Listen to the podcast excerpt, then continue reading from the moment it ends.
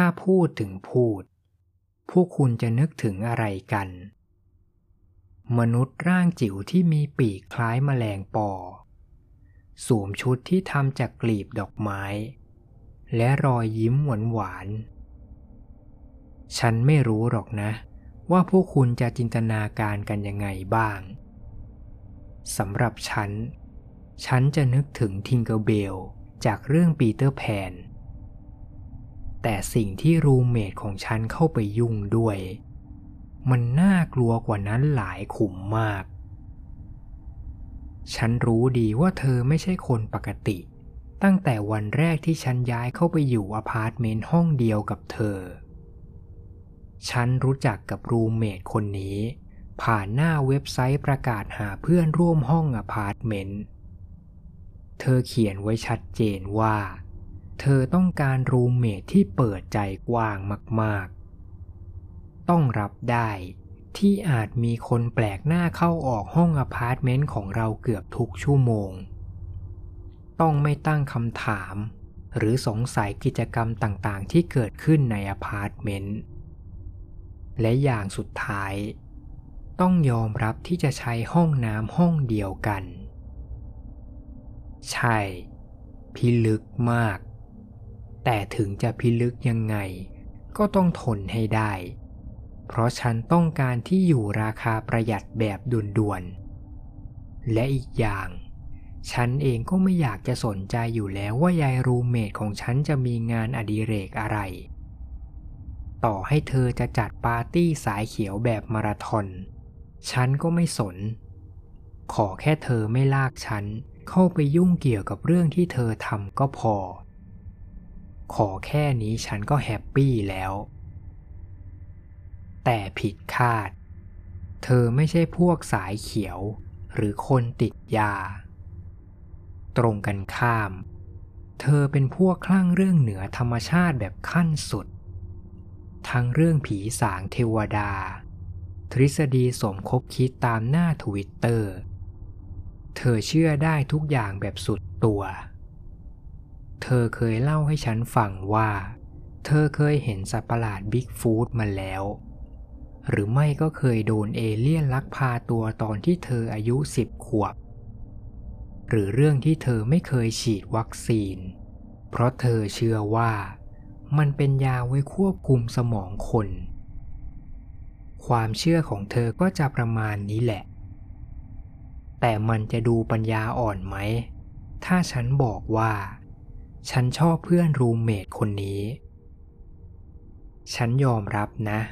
ว่าเธอเพี้ยนแบบหลุดโลกขั้นสุด แต่เธอก็เป็นรูมเมทที่ดีมากๆ จ่ายค่าเช่าห้องตรงเวลาตลอด ทำความสะอาดพื้นที่ส่วนตัว เวลาที่ทำธุระของเธอเสร็จ และคอยบอกเตือนฉันตลอดก่อนที่เธอจะทำพิธีกรรม หรืออะไรบ้าบอที่ฉันเองก็ไม่รู้จะเรียกว่าอะไร แถมเวลาที่เธอออกไปซื้อของข้างนอก เธอจะซื้อขนมมาแบ่งให้ฉันตลอด และถ้ามีเวลาว่าง ฉันจะชวนเธอมานั่งคุยเรื่อยเปื่อยกันเป็นชั่วโมง ตั้งแต่เรื่องที่ทำงานของฉัน ไปจนถึงเรื่องเพี้ยนๆที่มาจากจินตนาการสุดบันเจิดของเธอ ส่วนชื่อของรูมเมทของฉัน เธอบอกแค่ว่า ให้เรียกเธอว่าสเตลล่า ซึ่งถ้าพวกคุณถามว่า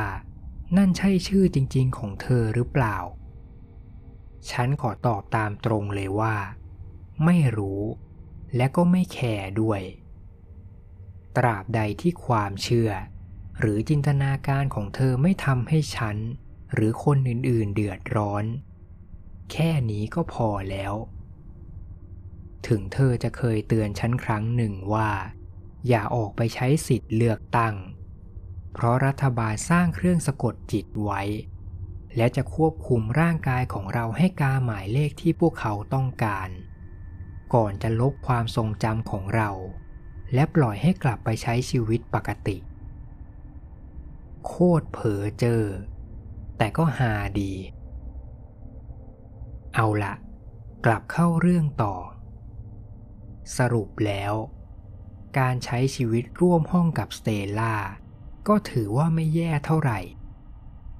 เราเข้ากันได้ดี เกือบทุกเรื่อง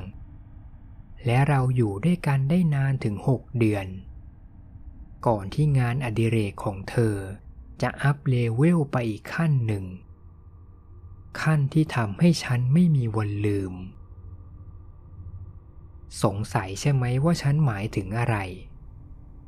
มีเช้าวันหนึ่ง ฉันตื่นขึ้นมา และเจอคราบเชื้อราขึ้นเป็นรูปวงกลมที่ห้องนั่งเล่น อันนี้ซีเรียสเลย ขนาดของวงกลมมันโคตรใหญ่ เพราะมันกินพื้นที่เกือบทั้งหมดของห้องรับแขก และด้วยความที่สเตลล่า ไม่ชอบตกแต่งห้องด้วยเฟอร์นิเจอร์เหมือนคนปกติทั่วไป ดังนั้นห้องนั่งเล่นของเรา มันเลยเป็นห้องโล่งๆ ที่มีแต่เทียนหน้าตาพิลึกวางอยู่ทั่วทุกมุม แต่ก่อนฉันไม่ได้สนใจมาก เพราะฉันไม่จำเป็นต้องใช้พื้นที่ห้องตรงนี้อยู่แล้ว แต่พอเจอคราบเชื้อราในอพาร์ตเมนต์ของเรา เรื่องนี้ฉันรับไม่ไหวจริงๆ เฮ้ยสเตล่า เล่นบ้าอะไรของเธอเนี่ย ฉันตะคอกถาม ส่วนสเตล่านั่งอยู่ที่มุมห้อง กับกองหนังสือที่วางข้างๆเธอ ฉันพอมองเห็นชื่อหนังสือบางเล่ม ทั้งตำนานโบราณท้องถิ่น พูดและสัตว์ลึกลับต่างๆ ส่วนหนังสือที่เธอกำลังอ่านอยู่ในมือ มันมีสัญลักษณ์ดาวแปดแฉก วาดเด่นอยู่ที่หน้าปก อ๋อ มันคือวงแหวนพูดนะ่ะ แต่ยังไม่สมบูรณ์ เธอพูดงึมงำจนฉันแทบไม่ได้ยิน ในขณะที่เธอยังมัวแต่ก้มหน้าอ่านหนังสือ ยิ่งทำให้ฉันหัวร้อนหนักกว่าเดิม เนี่ย ฉันไม่รู้หรอกนะว่าไอ้วงแหวนภูตบ้าบอนี่มันคืออะไร แต่มันไม่ควรมาอยู่บนพื้นห้องอพาร์ตเมนต์ของเราแบบนี้ ลุกเลย มาช่วยฉันทำความสะอาดด้วย สเตลล่าถอนหายใจ และวางหนังสือลงก่อนจะพูด เฮ้ย นึกแล้วเชียวว่าเธอต้องพูดแบบนี้ หลังจากนั้น เธอก็ล้วงมือลงไปในกระเป๋าสีดำคู่ใจของเธอ และหยิบซองเอกสารยับยับส่งให้ฉัน กระเป๋าใบนั้นจะติดตัวเธอตลอด และหลายครั้งมาก ที่ฉันเห็นเธอหยิบของพิสดารออกมาจากกระเป๋า ดังนั้นคุณคงเข้าใจได้นะว่า ตอนนั้นฉันระแวงขนาดไหนตอนที่เธอยื่นซองเอกสารมาให้ แต่สุดท้ายฉันก็รับมันไว้ และเปิดดูของด้านใน แล้วทันใดนั้น ฉันก็ตกใจจนแทบหงายหลัง เพราะด้านในซอง มันคือเงินสดประมาณหมื่นกว่าบาท ถือเป็นค่าทำขวัญนะสเตล่าพูด ก่อนจะกลับไปอ่านหนังสือต่อ โดยที่ไม่เงยหน้ามองฉันอีกเลย อ้อจริงสิ แล้วถ้าเจ้าของอพาร์ตเมนต์จะมาปรับอะไรเรา เดี๋ยวฉันจ่ายเองนะ ฉันรู้ดี ว่าเจ้าของอพาร์ตเมนต์ไม่เคยคิดจะมาตรวจห้องเราอยู่แล้ว เอาจริงๆ เขาไม่เคยสนใจคนห้องไหนเลยด้วยซ้ำดังนั้นอารมณ์ของฉัน มันเลยเปลี่ยนเป็นแฮปปี้แทน ขอแค่คราบเชื้อรา ไม่ลามเข้าไปถึงห้องนอนของฉันก็พอ แต่ฉันก็ยังอดสงสัยไม่ได้ สเตล่าไปได้เงินมาจากไหนเยอะแยะ แล้วฉันก็เพิ่งนึกขึ้นได้ สเตล่าไม่เคยมีปัญหาเรื่องเงินเลย ทั้งที่เธอไม่เคยออกไปทำงานที่ไหน แต่ก็ไม่แน่ บางทีเธออาจจะ work from home และไม่บอกฉันก็ได้ แต่จะอะไรก็ช่าง ตอนนั้นฉันยังไม่คิดอะไรมาก และปล่อยผ่านเรื่องที่ห้องนั่งเล่นไป คืนเดียวกัน ก่อนที่ฉันจะเข้านอน ฉันลองหาข้อมูลใน Google เกี่ยวกับเรื่องวงแหวนพูด แต่อ่านได้ไม่ถึงห้านาที ฉันก็ง่วงและเข้านอนไปก่อน พวกคุณรู้หรือเปล่า ว่าข้อมูลเรื่องนี้ในเน็ตมันเยอะขนาดไหน บอกเลยว่าโคตรเยอะ แต่ฉันก็พอจับใจความสำคัญได้สองเรื่อง ข้อแรก มีหลายชนเผ่าที่เชื่อว่า วงแหวนพูดเกิดจากฝีมือของผู้ที่ออกมาเต้นรำเป็นวงกลม และข้อสองมนุษย์ปกติ ไม่ควรเข้าไปยุ่งเกี่ยวกับมันเด็ดขาด บอกตามตรง ตอนนั้นฉันยังไม่กังวลอะไรมาก และก็ไม่คิดจะเชื่อเรื่องพูดอะไรแบบนี้ด้วย อีกอย่างฉันเดาว่า ปล่อยไปสักสองสามอาทิตย์ เดี๋ยวสเตล่าก็คงเบื่อเลิกเล่นไปเอง เพราะเธอชอบเปลี่ยนความชอบตัวเองไปเรื่อยเปื่อยเป็นทุนเดิมอยู่แล้ว แต่สุดท้าย ฉันก็คิดผิด เพราะไอ้วงแหวนนั่นมันเริ่มโตขึ้น ผ่านไปไม่กี่วัน บริเวณวงแหวนเริ่มมีเห็ดงอกออกมา ฉันไม่ได้ล้อเล่นนะ เห็ดของจริงงอกจากพื้นที่ห้องนั่งเล่นของเรา สเตล่าดูจะตื่นเต้นกับผลงานตัวเองมากๆ แต่ตรงข้ามกับฉัน ตอนนั้นฉันช็อกสุดๆ เพราะทั่วทั้งห้องมีแต่กลิ่นเหม็น กลิ่นชื้นๆ อับๆ หน้าขยะขยง ใจจริงฉันอยากจะรีบดึงพรมออก และขัดคราบหน้าเกลียดพวกนี้ออกไปให้หมด แต่พอเห็นเงินจำนวนอีกพันกว่าบาทยื่นให้ถึงหน้า ฉันก็ยอมให้ความร่วมมืออีกครั้ง และพยายามข่มความโกรธไว้ อีกหลายวันต่อมา สเตล่าก็ยิ่งตื่นเต้นขึ้นกว่าเดิม จนเธอต้องมาโม้ให้ฉันฟัง มันใกล้สำเร็จแล้ว พวกมันกำลังมาที่นี่ ฉันสัมผัสได้ เธอพูดกับฉันในคืนหนึ่ง ระหว่างที่เรากำลังกินเบียร์ด้วยกัน เธอนั่งอยู่ตรงกลางพื้นที่วงแหวน ส่วนฉันนั่งอยู่อีกมุมที่ไกลมากๆ ไม่ใช่ว่ารังเกียจเธอ แต่เพราะฉันไม่อยากเข้าไปใกล้พื้นที่หน้าขยะขยงนั่น แล้วเธอแน่ใจจริง ๆ เหรอ ว่ามันจะได้ผลน่ะ ฉันถาม และดูเหมือนคำถามของฉัน น่าจะขัดใจสเตล่าไม่น้อย เพราะเธอตอบกลับด้วยน้ำเสียงที่จริงจังมากๆ ฉันศึกษาเรื่องนี้มาดีแล้วเจนิส ถ้าฉันสร้างวงแหวนนี่สำเร็จนะ ยังไงพวกมันก็อดใจมาเต้นรำที่นี่ไม่ได้ มันง่ายๆแบบนี้แหละ ใช่ มันฟังดูง่าย แต่ก็เอาเถอะ ยังไงพูดผีบ้าบออะไรมันก็ไม่มีจริงอยู่แล้ว ดังนั้นฉันจะไปแคร์ทำไม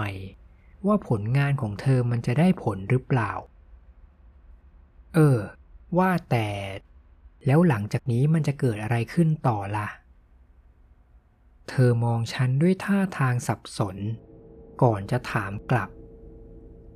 หลังจากนี้อะไรของเธอ ก็หลังจากที่พูดของเธอโผล่มาไง มันจะเกิดอะไรขึ้นต่อ เธอจะจับมันขังไว้ในกรงไหม หรือขอพรวิเศษ หรือพาไปออกรายการโหนกระแส อะไรแบบเนี้ย เธอจ้องหน้าฉันด้วยท่าทางอึ้งๆประมาณ 2-3 วินาที ก่อนจะระเบิดเสียงหัวเราะใส่ฉัน โอ้ยเจนิส บางทีเธอก็หาดีว่ะ หลังจากนั้น ฉันก็ไม่ถามอะไรต่อ ฉันรีบกระดกเบียร์ให้หมด และกลับไปนอนต่อ หลังจากนั้นก็เป็นไปตามที่ฉันเดาไว้ หนึ่งอาทิตย์ต่อมา ความคลั่งรักในวงแหวนพูดของสเตล่าค่อยๆลดลง และฉันเริ่มเห็นเธอหันไปทำอย่างอื่น ฉันสังเกตเห็นกองหนังสือรวมมิตรเรื่องเล่าตำนานปีศาจแห่งอเมริกา วางไว้ตามมุมต่างๆของอพาร์ตเมนต์ ฉันเลยคิดว่า นี่คงเป็นงานอดิเรกใหม่ของสเตล่าที่ฉันต้องเตรียมรับมือ บางทีฉันก็เคยคิดนะ หรือว่าฉันติดอยู่ในรายการเรียลลิตี้แอบถ่ายแกล้งคนหรือเปล่า แต่แล้ว อีกสามสัปดาห์ต่อมา เหตุการณ์ที่ฉันไม่เคยคาดคิดก็เกิดขึ้น ฉันตื่นขึ้นมาตอนตีสี่ เพราะมีแสงกระพริบสีฟ้าลอดผ่านช่องว่างใต้ประตู จนฉันนอนไม่หลับ ฉันลุกขึ้นจากเตียง เช็ดหน้าเช็ดตา ก่อนจะเดินออกไปดูต้นตอของแสง เพียงแค่เปิดประตูห้องนอน ฉันก็ถึงกับชะงงัก เมื่อเจอแสงสีฟ้าสว่างวาบ ส่องเข้าเต็มสองตา ฉันต้องยกมือขึ้นมาช่วยบัง เพื่อให้สายตาปรับตัวได้เร็วขึ้น และเมื่อฉันพอมองเห็น ฉันก็ต้องเจอกับอีกหนึ่งภาพที่ทำให้เกือบล้มทั้งยืน สเตลล่า ในสภาพโปลอนจอนกำลังเต้นรำไปมารอบวงแหวนพูด ร่างกายของเธอกระตุกไปมาอย่างผิดธรรมชาติ เหมือนกำลังถูกอะไรบางอย่างบังคับร่างกาย ท่าเต้นของเธอ เหมือนคนกำลังสะดุดล้ม เธอขยับวนไปมารอบวงกลมเร็วมากๆ จนฉันรู้สึกเวียนหัว ฉันพยายามเดินเข้าไปหาเธอ ด้วยความรู้สึกทั้งสับสน และหวาดระแวง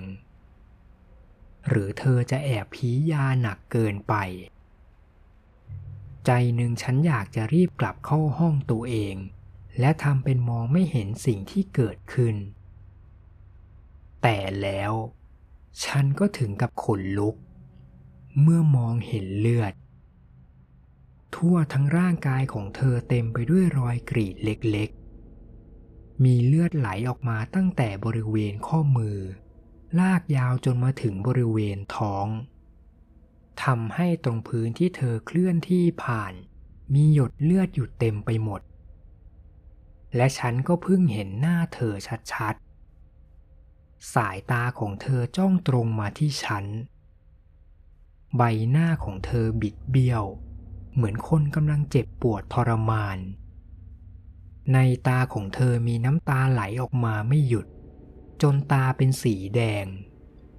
กับน้ำมูกที่ไหลเลอะออกมาจากรูจมูก ลมหายใจของเธอติดขัด เหมือนคนหายใจไม่ออก และฉันมั่นใจ ฉันมั่นใจว่าเธอพยายามจะส่งเสียงกรีดแต่ว่า มันกลับไม่มีเสียงอะไรออกมาจากปากของเธอ ไม่เสต้องบอกว่าฉันไม่ได้ยินเสียงอะไรเลย แม้แต่เสียงรถที่วิ่งผ่านไปมาหน้าอพาร์ตเมนต์ เสียงฝีเท้าของเธอที่เต้นไปตามพื้นห้อง หรือแม้แต่เสียงหายใจ ฉันไม่ได้ยินอะไรเลย แต่ถึงจะไม่ได้ยินเสียง ฉันก็รู้ดี ว่าเธอพยายามจะส่งเสียงกรี๊ด ดูจากสีหน้า แล้วแววตาของเธอที่บ่งบอกความทรมานอย่างชัดเจน ร่างกายของฉันตอบสนองกับความรู้สึกของเธอ มือข้างหนึ่งของฉันยื่นไปหาเธอ เพื่อจะช่วยดึงเธอออกจากพื้นที่อนาเขต แต่แล้ว เธอก็หายไป หายไปต่อหน้าต่อตาฉัน ราวกับว่า เธอไม่เคยมีตัวตนอยู่บนโลกใบนี้ ฉันเสียหลักล้มลงไปบนพื้น และจังหวะเดียวกัน ฉันเห็นเหล่าก้อนเห็ดสีฟ้าที่กำลังเรืองแสงอยู่บนพื้นที่อาณาเขต ค่อยๆจางหายไป จนกระทั่ง เหลือเพียงตัวฉันคนเดียว ท่ามกลางความมืด และความเงียบ หลังจากนั้น ฉันรีบโทรแจ้งตำรวจ ก็แง่ละ เป็นผู้คุณก็ต้องทำแบบนี้เหมือนกันใช่ไหมล่ะ ถึงในชีวิตนี้ ฉันจะไม่เคยเจอเรื่องสยองขวัญแบบนี้มาก่อนแต่ฉันก็เลือกที่จะไม่บอกความจริงทุกอย่างที่เห็น ฉันบอกแค่ว่า ฉันสะดุ้งตื่นขึ้นมาเอง และไม่เห็นสเตล่าอยู่ในห้องอพาร์ตเมนต์แล้ว ทั้งที่เธอไม่เคยออกไปไหน ฉันเลยเป็นห่วงเธอมากๆ จนต้องโทรแจ้งตำรวจ สุดท้าย ทางตำรวจก็ประกาศให้สเตล่าเป็นบุคคลหายสาบสูญส่วนฉันก็รีบทำความสะอาดห้องนั่งเล่น เพราะฉันอยากจะรีบย้ายหนีจากที่นี่ให้เร็วที่สุด ฉันยอมเสียเงินเช่าห้องโรงแรมอยู่ชั่วคราว ในระหว่างที่ฉันมองหาที่อยู่ใหม่ ฉันไม่สนใจว่าต้องทิ้งเงินมัดจำหรือถูกหักเงินค่าเสียหายบ้าบออะไรบ้าง ขอแค่ได้ออกไปให้ไกลจากอพาร์ตเมนต์นั่น จ่ายเท่าไหร่ฉันก็ยอม โชคยังดีที่ฉันหาที่อยู่ใหม่ได้ไม่ยากอพาร์ตเมนต์สตูดิโอเก่าๆ แต่ราคาถือว่าคุ้มค่า และฉันต้องรวบรวมความกล้า เพื่อกลับไปที่อพาร์ตเมนต์เก่าครั้งสุดท้าย เพื่อไปเก็บของใช้ส่วนตัวที่เหลือ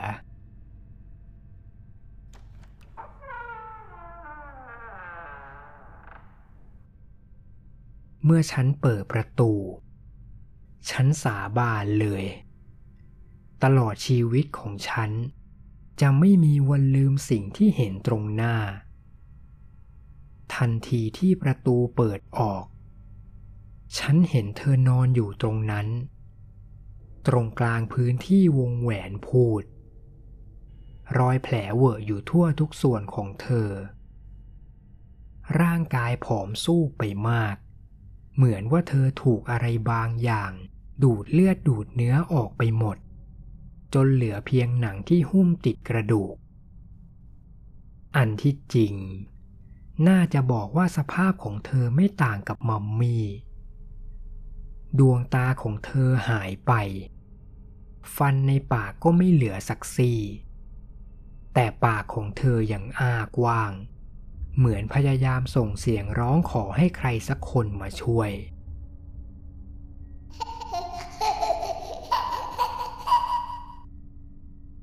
และในระหว่างที่ฉันกำลังช็อกกับร่างตรงหน้า ฉันสาบานได้เลย ฉันได้ยินเสียงหัวเราะดังมาจากที่ไหนสักแห่งในห้องอพาร์ตเมนต์ ฉันคิดว่า หลังจากนี้ ฉันไม่ควรจะมี roommate ไปอีกพักใหญ่เลย